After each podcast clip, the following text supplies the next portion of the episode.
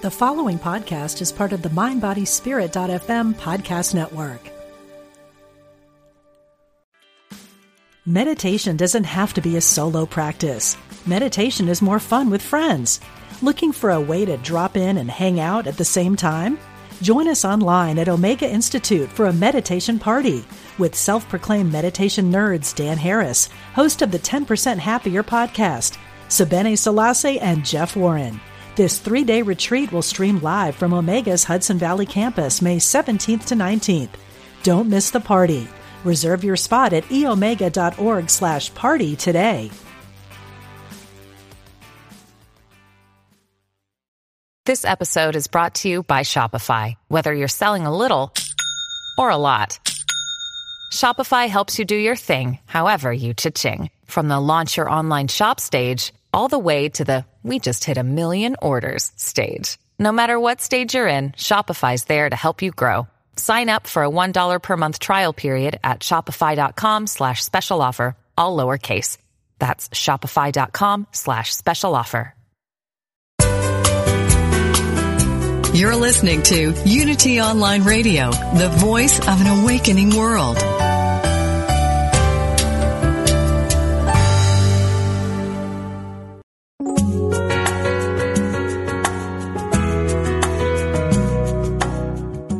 Welcome to Spirit of Recovery, where spirituality and recovery meet with Reverend Anna Schaus, PhD. Now, here's your host, Reverend Anna Schaus.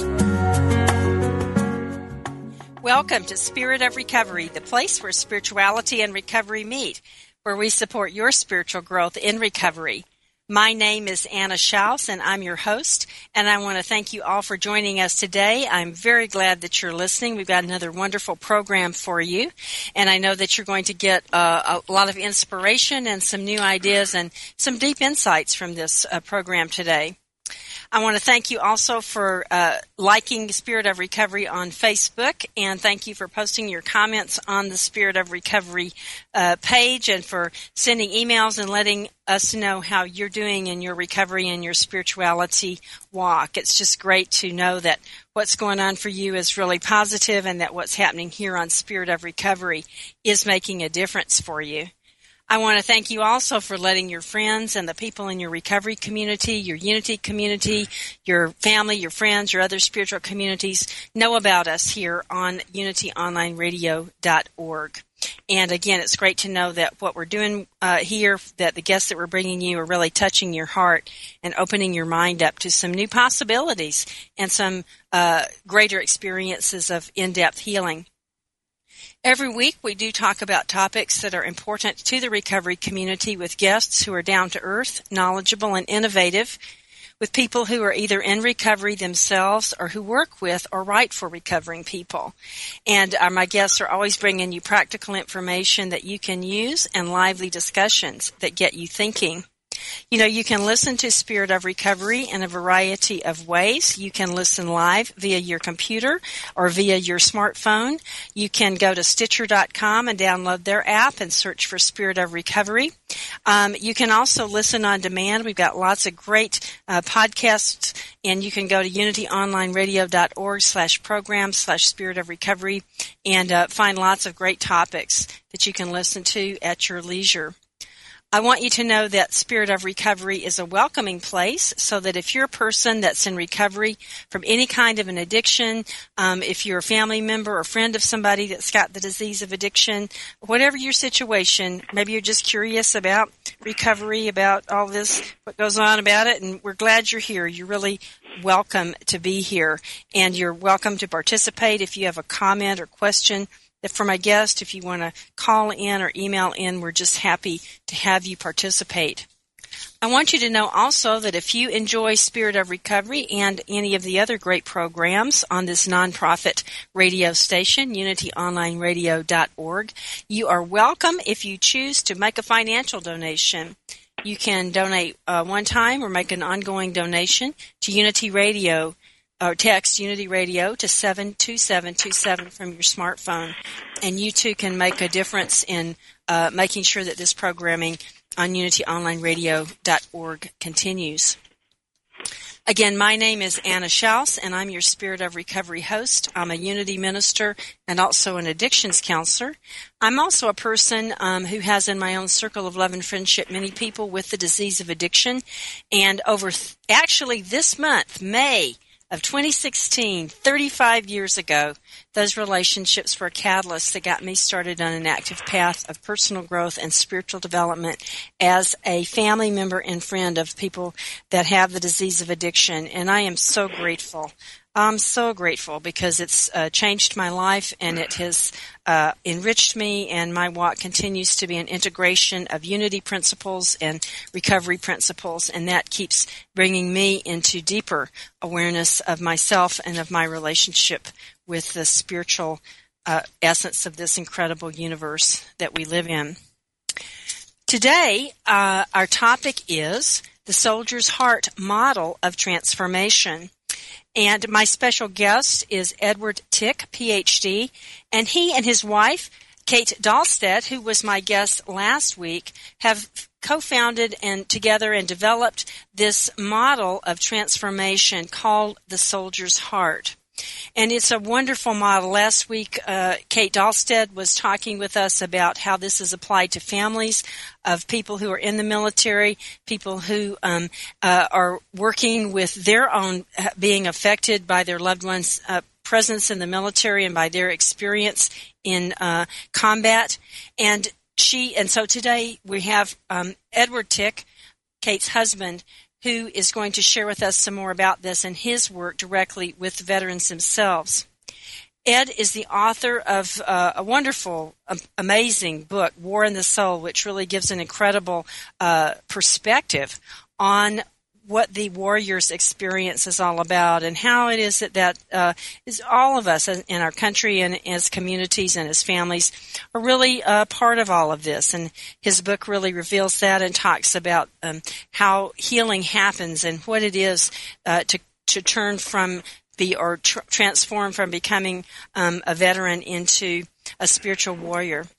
Edward has worked with veterans for over 30 years, and he and his wife Kate co lead powerful healing workshops for military veterans, for their families, and for healing professionals. And in these workshops, they integrate psychological, spiritual, and relational approaches that address the whole person and the fabric of the larger community. Um, Dr. Tick and his wife, Kate Dahlstedt, also lead journeys of healing and reconciliation to Vietnam and to Greece. And today he's going to be sharing with us how the power of spiritual healing does help veterans recover and build a transformed sense of self, shrink the effects of trauma, and restore the wounded dimensions of soul and world. Dr. Tick uh, did present a PTSD healing workshop at Unity Village in March of this year. And um, you can learn more about his work if you go to soldiersheart.net. And um, welcome, Ed. Welcome to Spirit of Recovery. No, thank you very much, Reverend Anna, and thank you for that very generous and comprehensive introduction. You're welcome. I, I was afraid I was going to be listening to you about me this entire time, and we don't want that. no, but, We're yeah. both in service. It's not about us, of course. For sure.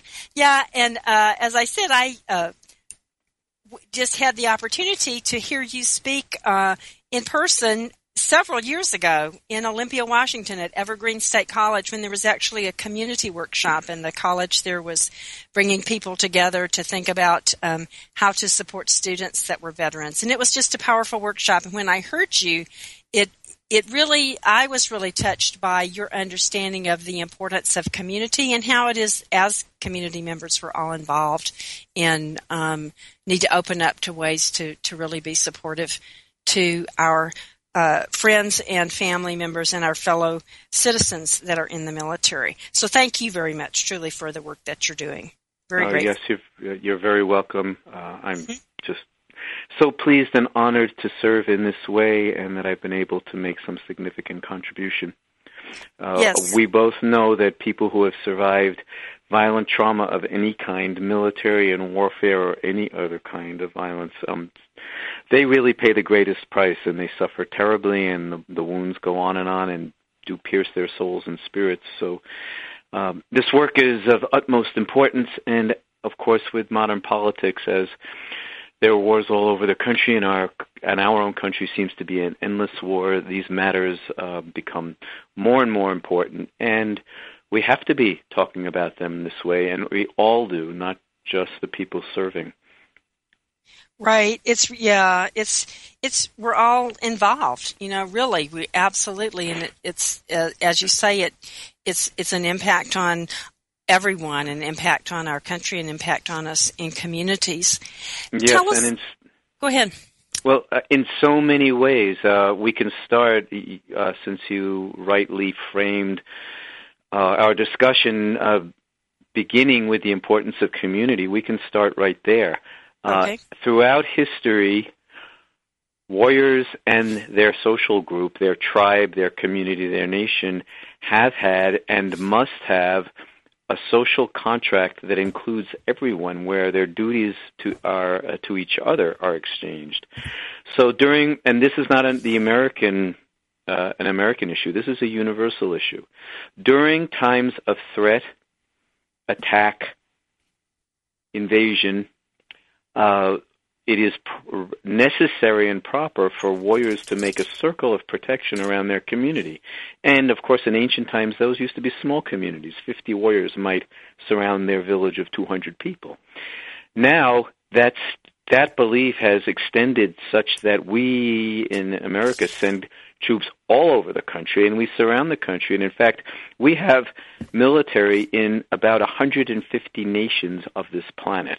So we are literally surrounding the world with our military.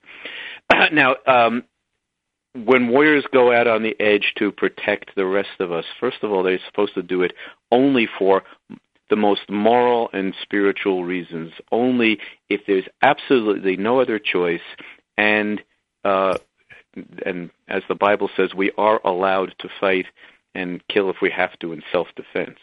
Now, whether or not any of us individually believes that, that tends to be um, an established traditional belief that humanity carries that we're allowed to defend ourselves if if somebody's trying to kill our children and blow up our schools.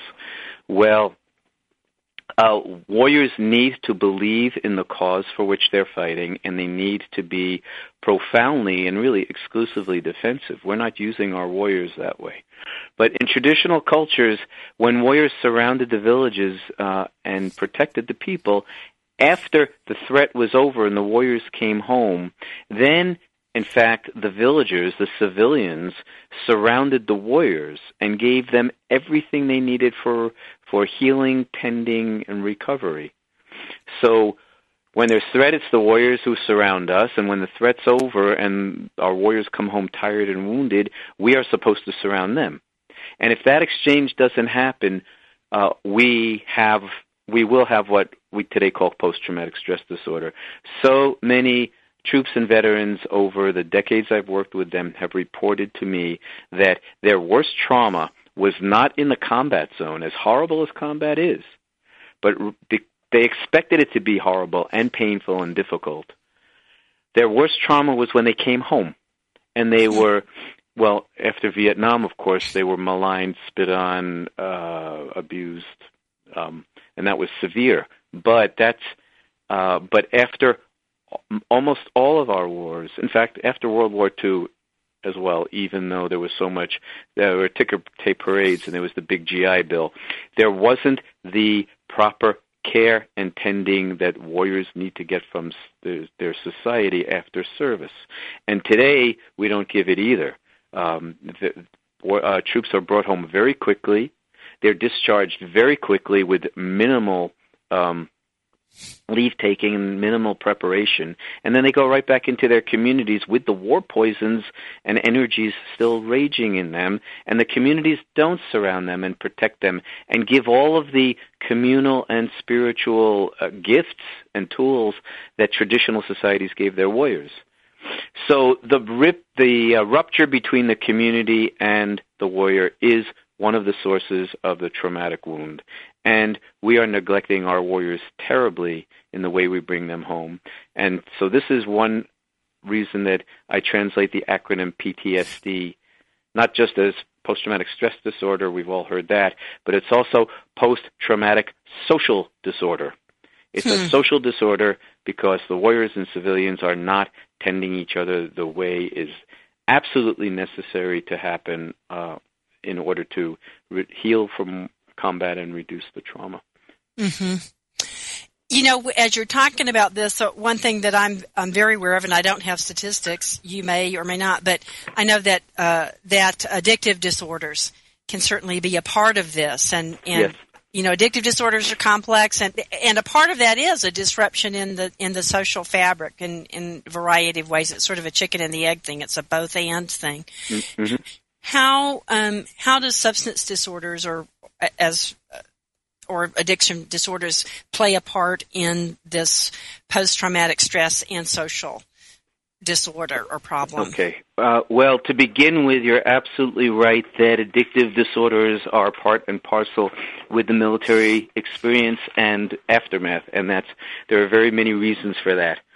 Uh, first of all, we do realize that um, military service and combat are so demanding that young people not only young people, but especially uh, will turn toward both legal and illegal substances to tolerate it.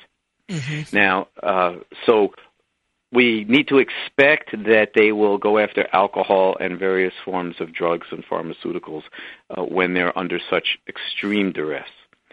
In addition to that, our military today is using pharmaceuticals to an epidemic degree to keep the soldiers functioning. So we all have heard of the phrase the military industrial complex that President Eisenhower uh, taught us uh, in his farewell speech when he retired from the presidency. Well, he actually Eisenhower actually had written military industrial government complex, but his advisors made him take out the word government. Hmm. But today, it's not only military industrial government, it's also corporate, and it's also the pharmaceutical industry. They are making billions of dollars of profits um, marketing to the military, and the military is using every form of drug, um, uh, variations of speed to get people uh, to charge people up for their missions, and medications to put them to sleep, and medications to wind them up, and medications to calm them down, and medications. Uh, they're actually experimenting with medications that um, wipe out our moral sensibility to try to make more effective killers who won't question what they're doing. So, part of the addictive problem that we don't talk about enough is the overuse of medications by the military and then afterwards of course by the VA system giving out billions of pills a year to all of our veterans as if that were going to heal their post traumatic stress disorder and their other issues and it doesn't heal. Mm-hmm. So some of the addictive problem with the military is that our military and veteran systems uh, actually create uh, and encourage the use of addictive substances and create addicts out of our young people. Mm-hmm. In addition to all that, tragically, of course, very many people uh, turn to alcohol and drug abuse um, after the military to try to cope with their problems.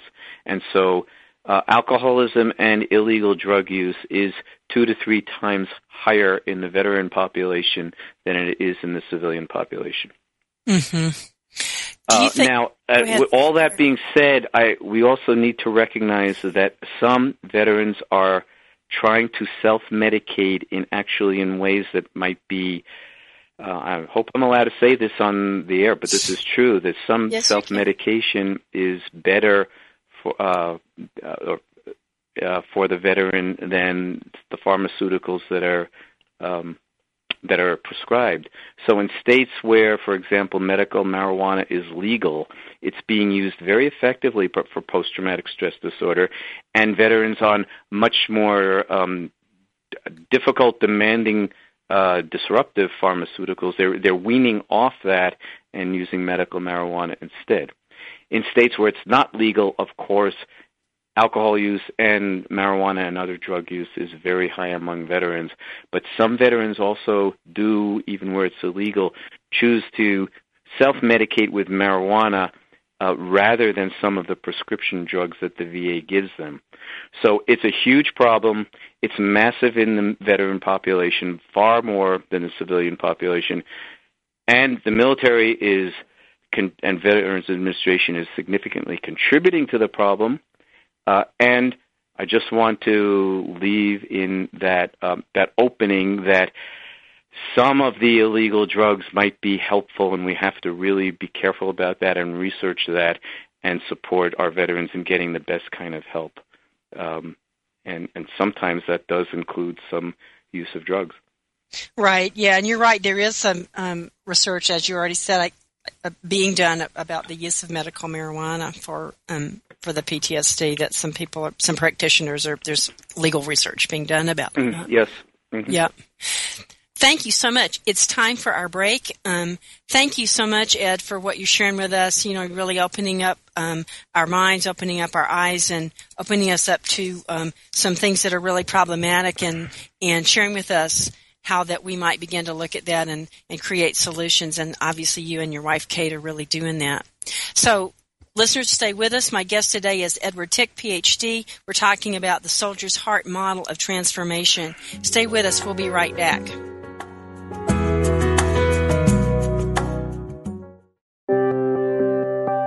Unity Online Radio brings you inspiring programs on a variety of spiritual topics. Giving to the network is now easier than ever.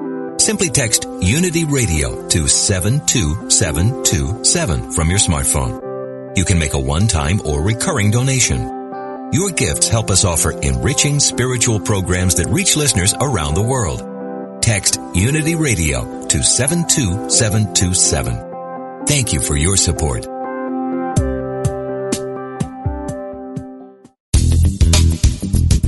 Hello, listeners. Did you know we've gone mobile? That's right. Your favorite Unity online radio programs are available on your mobile device. Now you can take us with you wherever you go.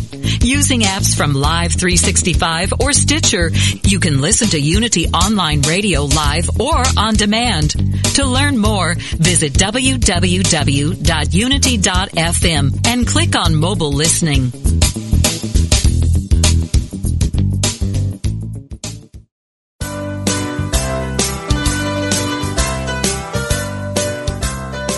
What is the key to happiness?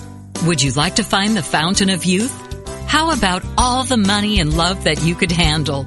Well, my friends, it is there for you.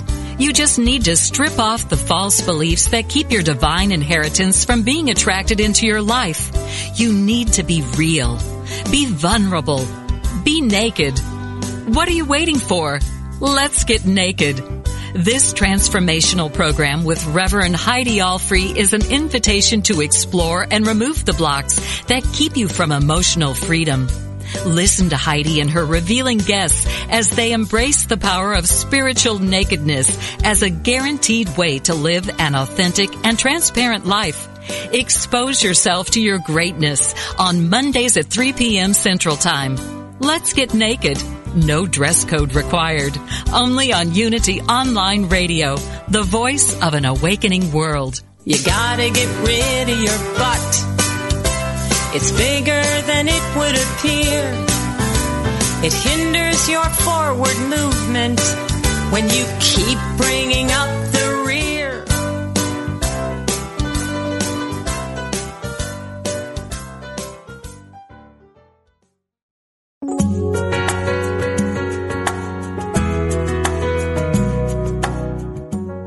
for listening to Spirit of Recovery with Reverend Anna Schaus and her guest. If you have a question or comment or experience with today's topic that you'd like to share, call us now at 888-55-UNITY. That's 888-558-6489. Call now or email us at spiritofrecovery at unityonlineradio.org. Now, back to the program. Welcome back to Spirit of Recovery. If you're just joining us, my name is Anna Schaus and I'm your host. And our topic today is the soldier's heart model of transformation. My guest is Dr. Edward Tick. He is the co-founder with his wife, Kate Dahlstedt of Soldier's Heart. And he's the author of the book War and the Soul and also the book Warrior's Return. And he and his wife, uh, Kate, do lots of work with uh, veterans and military families to bring them into a deep healing of the soul soul, and the spirit. So before we get back to our conversation, I invite you to join me for a brief moment of meditation for the Serenity Minute. I invite you to relax, to feel that presence of God, that peacefulness as you relax from the crown of your head all the way through your body temple. And feel relaxation as it's moving all the way through you, letting go and letting God. Being present in this moment and I invite you to share with me this constructive idea. I am open to the healing power of my higher power. I am open to the healing power of spirit.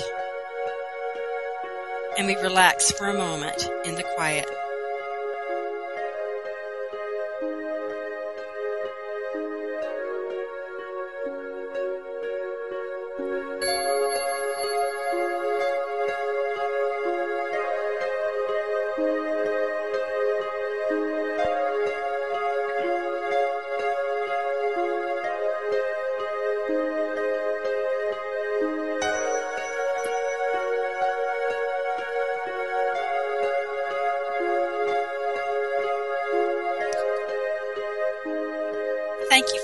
Joining me in the Serenity Minute.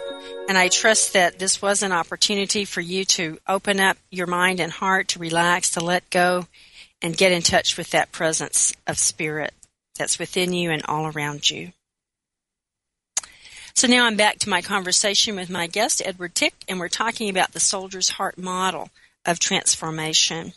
So, Ed, I know that your work is really focusing on the soul and on the spirit and um, supporting veterans and and opening up to uh, some deep places in themselves for healing and almost like a reclamation almost of, of identity, a reclamation of spirituality. So tell us about that. How does that work? How, how does that Sure, process? I'd be happy to. And uh, it's a very important direction for us to go. And the only thing I would correct about in your question would be to take out the words almost. okay, um, all right. Okay, because yes, very much our um, philosophy, our approach, our practices are uh, rooted in spirituality, and they re- are exactly what you said that we are working with our warriors, our veterans, to help them enlarge their identity from being a veteran or a disabled veteran, uh, if they are suffering and so labeled, to grow into spiritual warriors, elder warriors. Becoming a warrior throughout history for most men and for some women uh, in some of the cultures, uh, becoming a warrior was a rite of passage into becoming an, uh, an adult, and the warriors were meant to keep serving through the entire life cycle. They didn't just serve in traditional cultures. They didn't just serve uh, for a couple of years and then retire and become civilians. But um, our Marines say, once a Marine, always a Marine. And it's true for all warriors. Once a warrior, always a warrior. Military service is so impactful and overwhelming. It really does take apart the civilian identity and replace it with a modern American version of the warrior identity. Now that's not a complete spiritual warrior identity, but is certainly different than a civilian. And after a person has been in the military, they can't just become a civilian again. That will too often lead to post traumatic stress disorder. Uh, and terrible identity confusion and so many, as we know, veterans going into hiding, not telling their stories, not identifying themselves in public as veterans. They don't know what being a veteran is supposed to mean. In traditional cultures, being a warrior was for life, but as warriors got older, they taught the young, they took care of the poor, they were the the police officers in their home villages, uh, and we have very very high percentage of veterans serving in our all of our first responder um, roles: policemen, firemen, and women, um, conservation officers, first uh, EMT, uh, emergency workers are overloaded with veterans because they're looking to continue as warriors and because those are among the very few jobs that are continuous with their service. So we do want to nurture an older elder warrior identity, and uh, we do very much in uh, in our retreats and in our work to, to achieve this. As you mentioned, one of my books is uh, called War and the Soul, and it was a breakthrough book in the trauma field because it was the first book to look at what we would could call warrior spirituality um, very seriously and in our uh, modern context. Earlier, I said I uh, translate PTSD as post-traumatic um, social disorder. Well, I also translated it as post-traumatic soul distress. Soul distress. Now, this wound has been known since ancient times. It's recorded in the Bible. It's recorded in ancient Greek and Roman writings. It, uh, traditional cultures around the world have known of this wound, and we know of more than 80 different names it's had since ancient times. Many of the names it had indicated that it was a spiritual wound or some kind of wound to the soul or loss of the soul. So, for example, in the Bible, both King David and King Saul had this wound. And in my book Warrior's Return, I did what we would call case studies of them from um, all the from the biblical records to demonstrate they had rages, they killed people they were close to, they turned against their families, there was incest in their families, they killed priests, they committed atrocities on the battlefield. There's so many examples of their PTSD.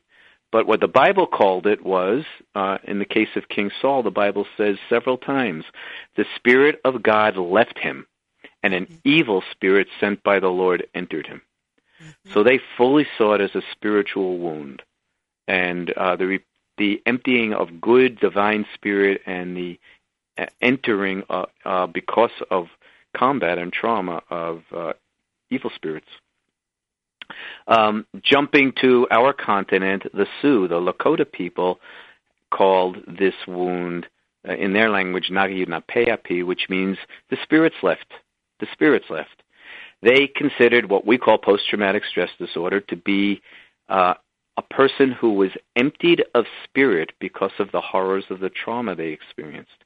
And so the healing for them, for their warriors, was to be spiritually restored and they had many, many beautiful and complex rituals and other practices for restoring spirit.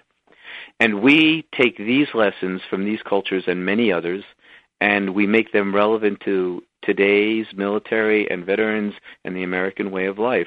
But we use this primary interpretation that the soul has been wounded, confused, lost. We are full of spiritual wounds from severe military and violent trauma. Uh, there is moral injury that has become a concept in recent years, but there's also fall from grace, lost innocence, lost trust in the universe, the shattering of our belief systems. All of these are deep spiritual wounds that are go down to the core of our being. When we call uh, the wound just post-traumatic stress disorder, and in the modern interpretation say it's brain chemistry, and we can give pills to correct that. We are taking, we're, we're missing the whole person, and we're missing our spiritual essence. We are body, mind, heart, and spirit, and we live in community, and we need transcendent meaning, and all of those are part of our being and need to be addressed.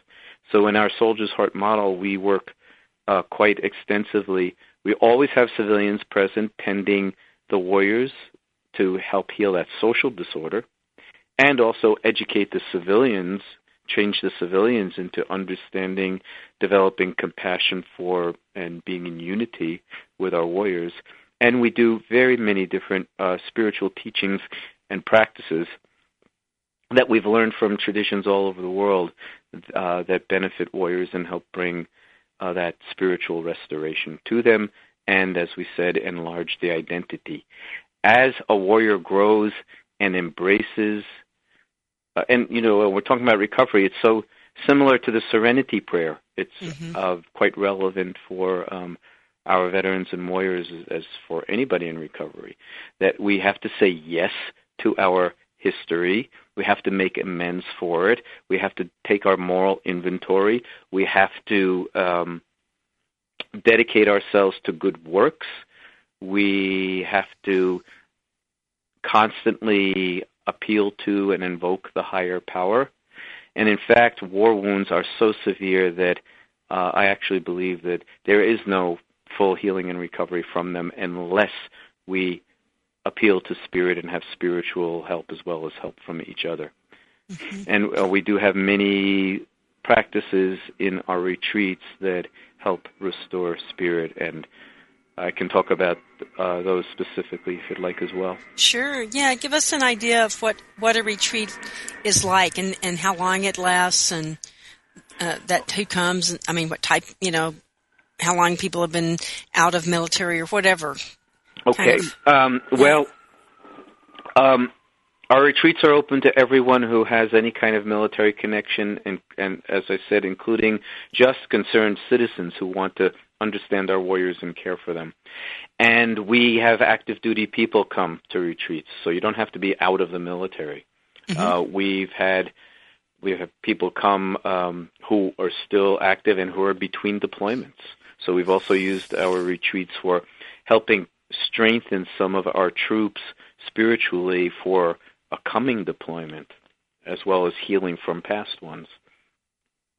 Now, uh, we have, as I said, we studied the warrior traditions of the world, and not only studied them, but practice them because we go to Vietnam every year. I've led 15 journeys back to Vietnam once every year since 2000, and our 16th journey will be this December, if anyone is interested. And they're not just for Vietnam veterans. Uh, but Iraq and Afghanistan veterans have come, and family members, and peace activists, and spiritual pilgrims. Uh, so our retreats can be anything from you know a one day mini retreat. We do that sometimes. Most of our retreats are four days, a long weekend, like a Thursday through Sunday, and that's what we had the the honor of doing uh, at Unity Village. Uh, and then we have sometimes longer retreats, five or six days. And we when we lead overseas journeys to Vietnam or to Greece, we're on the road for usually uh, two or two to three weeks. And so we are living together and traveling together and practicing uh, the, the, spiritual di- traditions of our host cultures uh, as we travel. But let me give a snapshot of the four-day retreat, uh, and a small snapshot of our big model. Okay. What we found in uh, in study and practice all over the world, and what I'm sharing is that Many cultures throughout history have had really wise and comprehensive ways for healing their warriors, bringing them home after combat. And again, this goes back into ancient times, and it's also much of it is in the Bible as well. So, for example, uh, Moses commanded that all Israelite soldiers, when they returned from battle, needed to be in isolation for a full week before they could return to their villages and their homes. And during that week, Moses declared they need to purify with fire and water. So there were two principles in this Mosaic teaching that's 3,000 years old. One principle is isolation and tending is necessary after combat before you go home. You don't bring people home immediately and let them go home to their homes and families because this, the combat energy, the the rage is still alive and kicking in them, and they'll bring that home. That has to be dissipated before they go home. But today, we release people almost immediately, and they go right home, and then we have domestic violence and child abuse and sexual acting out and abuse and substance abuse in epidemic proportions. So we need that Mosaic dictate of rest a while before you go home. And in in ancient times and in traditional cultures, it was after every battle that you went through isolation and purification, not after a year's deployment. And then the second principle there is purification. That um, the elders and the spiritual teachers all held and taught that those energies that are awakened in the military and in combat have to be purified and cleansed and released before anybody goes home, or else they will be harmful to the troop, harmful to the veteran, harmful to the family and the community. And again, we have that exploding all over our country. Every one of our social ills is in greater proportion in the veteran population. Not only drug and alcohol abuse, but divorce and child abuse and homelessness and certainly suicide, the horrible suicide rate, and uh, criminal behavior. So all of these things are as if the war came home and we didn't take it out of our veterans, but it's still raging inside them and they act it out at home. So at our retreats, we've studied the world warrior traditions and we have identified the steps of warrior return that uh, cultures the world over did, sometimes in this exact order. And what we do at our retreats is we do every one of these steps and we guide our uh, troops and veterans through the steps uh, it, with intensive ex- experiential exercises and rituals, such that we are laying down the roadmap for the warrior's return journey in their hearts and minds. And there are six steps that we have found that, again, are universal, found around the world, uh, always based in spiritual traditions and supported by spiritual teachings and practices. The first step uh, is, as Moses said, isolation and tending. In the, the Plains Indians used to have what they called a new warrior teepee right in the middle of the camp for uh, warriors who came back from their first battle, and they would go into that same kind of isolation. They would be in the teepee, quiet and waiting, or crying, or yelling, or whatever they needed to do. They were tended by the priests and priestesses, the medicine people, and the elder warriors. That's one of the jobs of an elder warrior, is to tend the younger warriors. And many of our elder warriors do that spontaneously um, uh, th- through the life cycle. So isolation and tending is the necessary first step after service. Then uh, after that comes st- uh, what we call the affirmation of destiny, affirmation of your warrior destiny. In some traditions, uh, the warriors weren't let out of isolation until they could say calmly, deeply, in spite of the many hardships of this journey, I choose to be a warrior in my people's service, and I will accept the suffering and the hardships that come with this. Uh, so we look for a deep acceptance, not a no, no, no, I hate it, I refuse this identity, and not a yeah, yeah, yeah, give me more, I want to kill. Both, both of those are out of balance. But yes, I affirm that there is a warrior journeys through life, that I am on it, that I've been reshaped for it, and it has to be a spiritual journey, and I accept it. That's the second step. And the third step is purification and cleansing. As we said, Moses ordered it. But again, cultures all over the world have done it, and they have had intensive forms of purification. The Native Americans had sweat lodges and vision quests. Um, Moses said, bathe in the rivers every day and burn your or uh, purify your brass weapons in the fire. So they use fire and and water. Um, other cultures sometimes use the earth and air. Uh, some African warrior tribes buried their warriors up to the neck in the earth and left them there for a long time so that the war poisons would leach out into Mother Earth. Any way it's done, purification is necessary, and of course, our uh, our dominant religions all give purification practices that we could use. Confession, baptism, the Jewish Yom Kippur holiday, they can all be models for purification.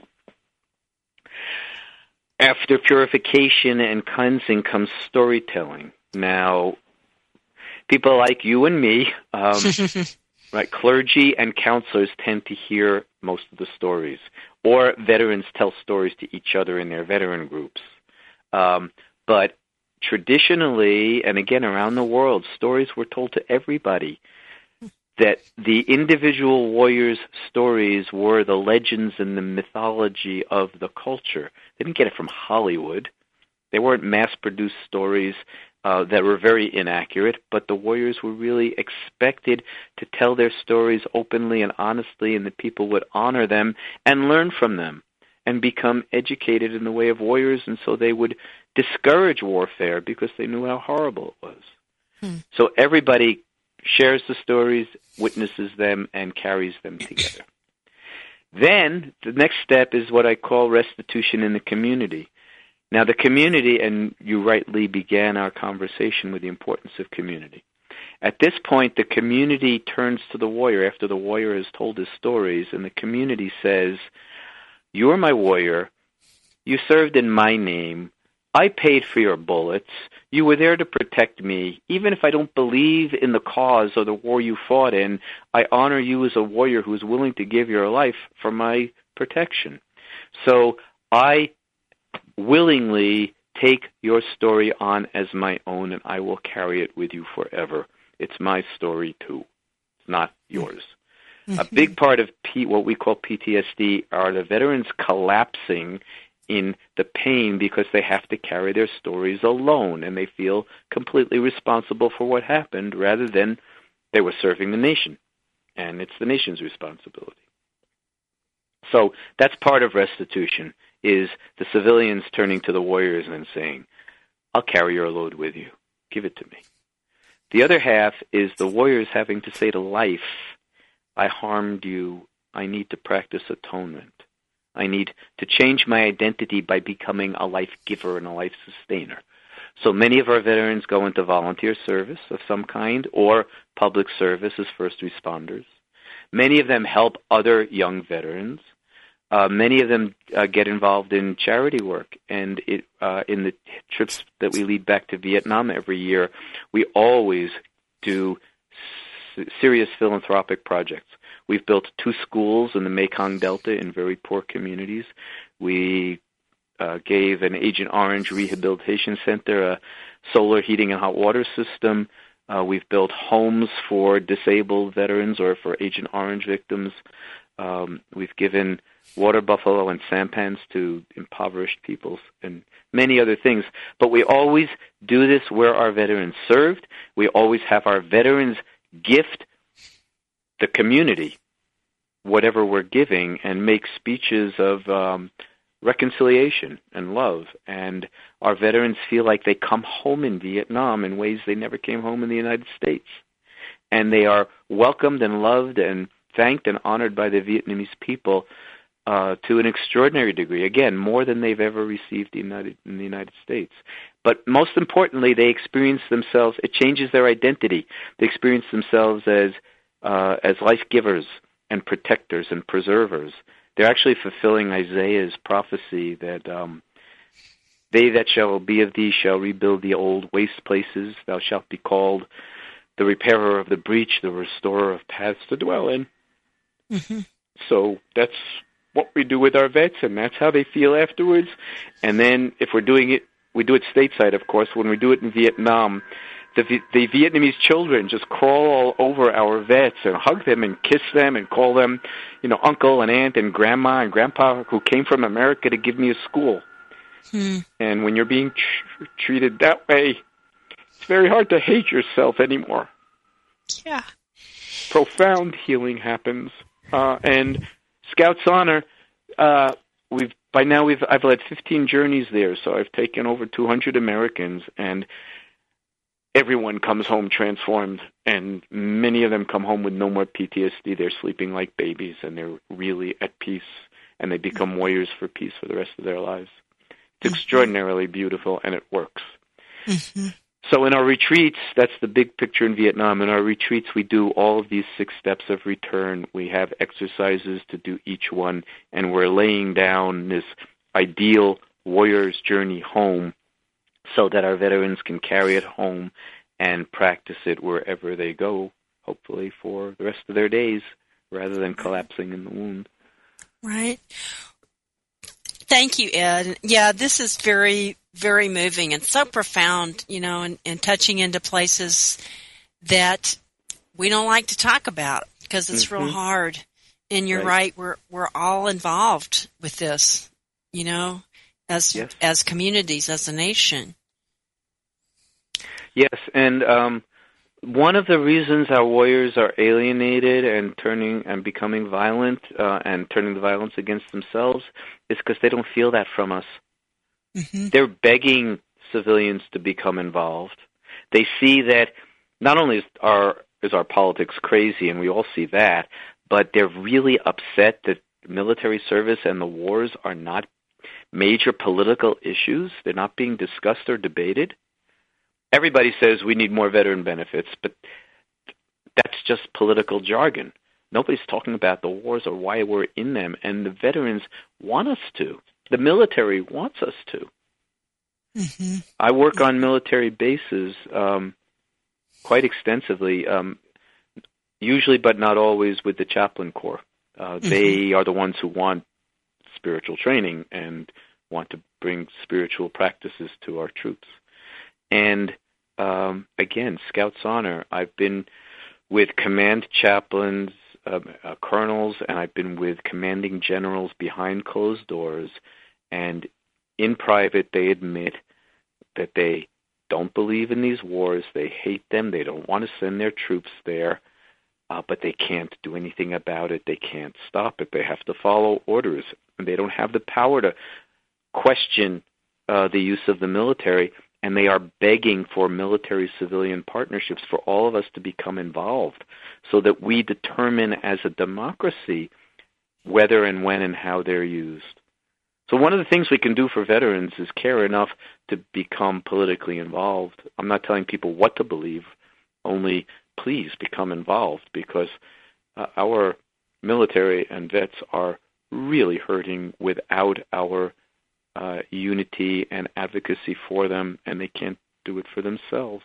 There has Mm-hmm. to be uh, healing between the military and civilian segments of our population. Right. So get in the conversation. Yeah. Mm-hmm. Mm-hmm. What happens? Um, you've said some things about you know when people come back from the trips the, to Vietnam that they lose those PTSD symptoms and they sleep well. What are some other things that you've seen either from the trips or the people that come to your uh, workshops here in the U.S.? What's happening in their lives? hmm Okay. Uh, well, uh, Memorial Day is coming up, so let's use that as an example and point.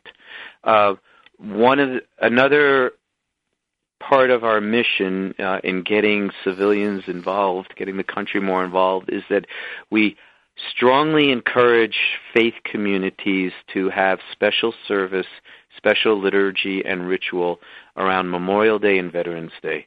These are our two, in our culture, uh, the two sacred holidays of war, war and warfare and warriors. And of course, they're usually patriotic displays. Memorial Day is the first day of summer. People go on picnics and take long weekends. And uh, Veterans Day, you know, and, and time for to go shopping, sales. Vets hate this, and many of them, some of them go to parades, uh, but they don't necessarily like the pa- blind patriotism. They don't want to be used as patriotic tools. And many of them don't go at all, but they hide out instead. They stay indoors. They go camping on their own. They stay in the basement, and that's terrible. So restoring the original meaning of those two days is really important. Now, Memorial Day is coming up in um, the end of this month. Uh, we, our Soldier's Heart, Kate and I will, and some of our staff will be leading a four-day intensive Memorial Day weekend retreat. And uh, one of the main issues that haunt our veterans and troops the most are the dead and their relations with the dead. The the friends and comrades that they've lost, that they lost in, in combat. Of course, the deaths since combat, the suicides. Um, many of our vets have lost more friends to suicide than they did in the combat zone. Uh, and of course, also the lives they took. So many veterans um, have nightmares of combat and see the faces of the dead, our, their own and the other side, over and over and over again. And so, proper, this gets to the spirituality, necessary and proper grieving for the fallen, praying for their souls, reconciling with them, helping them travel wherever souls go after the mortal life, whatever somebody's belief system is, uh, and uh, gaining peace inside ourselves with that soul, whether they were our friend uh, who we had to, you know, help bury, or whether they were an enemy life we took. So, so we do practice. Um, we have a lot of Memorial Day ce- uh, ceremonies and rituals. Uh, we call out the names of the dead. We tell their stories, so their stories live on. We um, in Vietnam, I learned this from the Vietnamese. The Vietnamese create uh, every Vietnamese household has a, a sacred altar. Even the poorest, humblest little hut will have an altar to the, their ancestors in the middle of the hut as their primary furniture item. And the Vietnamese believe that the soul lingers here near their loved ones for a hundred years, four generations before it moves on into the spirit world. And so they're always talking to their ancestors and praying for them. And they go to the altar and they believe that the ancestor soul will meet them at the altar. And so they're not haunted by nightmares because they're honoring their dead fully. And they have holidays like ours, but the whole country closes down. They don't have sales in the shops everybody goes to the churches and the pagodas and the cemeteries and does do these services. So, uh, as one of many examples, I have used building an altar and honoring the fallen with many uh, of our warriors who are not at peace with the deaths. I have them build altars for their own fallen. If they're bothered uh, by a death that they caused, I have them uh, build an altar to the soul of their the fallen foe. And Scouts honor um, many veterans who have been haunted by nightmares. Uh, we say, ask that soul to not disturb you in your sleep, but instead meet me at the altar. And go mm-hmm. to the altar and pray for the person there and talk to them there and tell them whatever you need to say. Um, and keep doing it until uh, you ex- feel and experience a spiritual connection and the nightmares fade. And many veterans have practiced this and have healed their nightmares and sleep like babies now because they've properly honored the dead at their altars and in consciousness and also um, often created memorials for them. Again, including for uh, people who were enemies uh, during a war but honoring them and uh, giving them a memorial uh, stateside or in their own country uh, to remember them as good human beings who believed in what they had to do. And it was mm-hmm. tragic that we met this way, but let go of the anger and hate and open to loving compassion for all. Confucius said, Pray for your enemies that all will be well with them. Mm-hmm. Buddha said, Hatreds never cease by hatred in this world, only by love they cease. So we practice, we teach these lessons, we practice them, and they work. Ed, our time is um, up, but I want to thank you so much for the work that you and Kate are doing, and I know there are probably many people that are working with you. And thanks for bringing this um, model of soul healing and this deep understanding uh, to the fore, because what you're doing is really enriching everybody, and um, and and so grateful for the healing that's already happening for many, so many who um, you have supported, and I know it ripples out in so many ways. Thank you. Thanks for being my guest today. You're so welcome, and thank you for having me. And whether it's in Evergreen and in Washington State or this way, I'm so happy to know you and honored to work with you, and appreciate the the important uh, education that you've helped spread today and always. Bless thank you. you yeah, thank you so much. That I I appreciate it. And You're listeners, if if you want to learn more about what Ed um, does, go to soldiersheart.net. There's no apostrophe in it; it's just soldiersheart.net, and you can see um, all that he and Kate are doing. So, thanks again for listening with us today, and for all of us, thanks everybody for being a part of this recovery community. And uh, recovery is a a big deal and a deep deal and a big topic and, and a big engagement in life. And so thank you all for doing the work. God bless. We'll be back next week on Spirit of Recovery.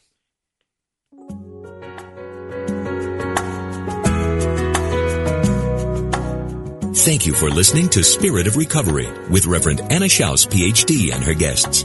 Join Anna and her guests live every Tuesday at 4 p.m. Central Time for down-to-earth ideas about keeping spirituality at the heart of your recovery. This program is brought to you in part by Soul Matters Ministry, committed to bringing light to the soul. Online at soulmatters-spiritworks.org.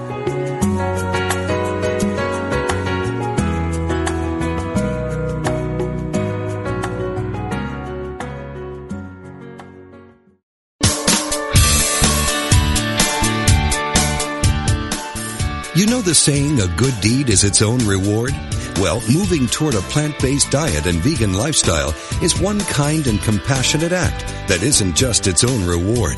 It will also reward you with vibrant health, boundless energy, an easy way to keep your weight where you want it. And according to yogis and Unity's co-founder Charles Fillmore, even give a boost to your spiritual life. On Main Street Vegan, the radio program named for the popular book, Victoria Moran will make your move in a vegan direction easy, fun, affordable, and delicious. With enticing topics and entertaining guests every Wednesday at 2 p.m. Central Time, only on Unity Online Radio, the voice of an awakening world.